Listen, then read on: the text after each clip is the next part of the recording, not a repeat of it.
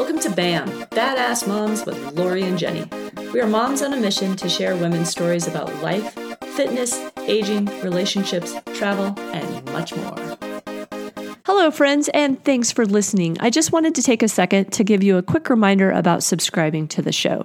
If you have not already, just take a moment and do so. This will make sure that you never miss a daily bite or an upcoming episode. And in addition to that, if you have a few extra moments and like to drop us a review, we'd really appreciate it. And there's also a sponsor the show located at the bottom of all of our episodes. Once again, thank you for listening. Thank you for being badass.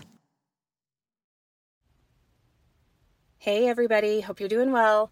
Um, my daughter this morning came in to talk to me because she um, she worked retail last spring and then she worked at a summer camp over the summer, and now she's going to go back to retail for the holidays and for you know her the rest of her school year, and she's going to go back to the same place. And when she left there, she was making I think it was like thirteen fifty an hour, and she was asking me how much she should ask for um, when she returns. And then she told me that her boss offered her fourteen seventy five.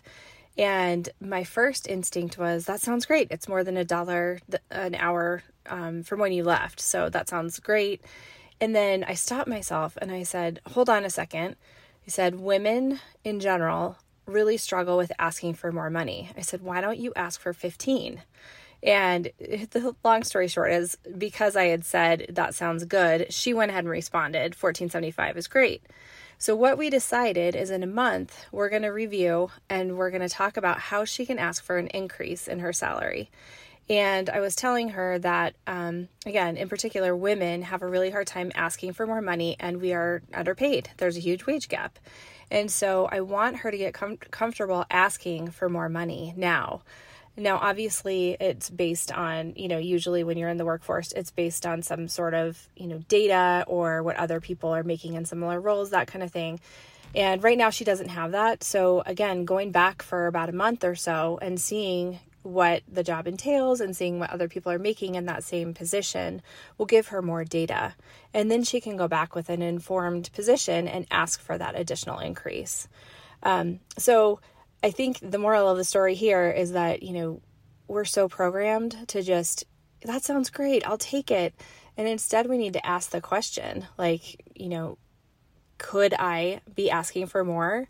Um, should I be asking for more? And I think the answer to should I be asking for more most of the time is yes. I think we're underpaid and we need to ask for what we are worth.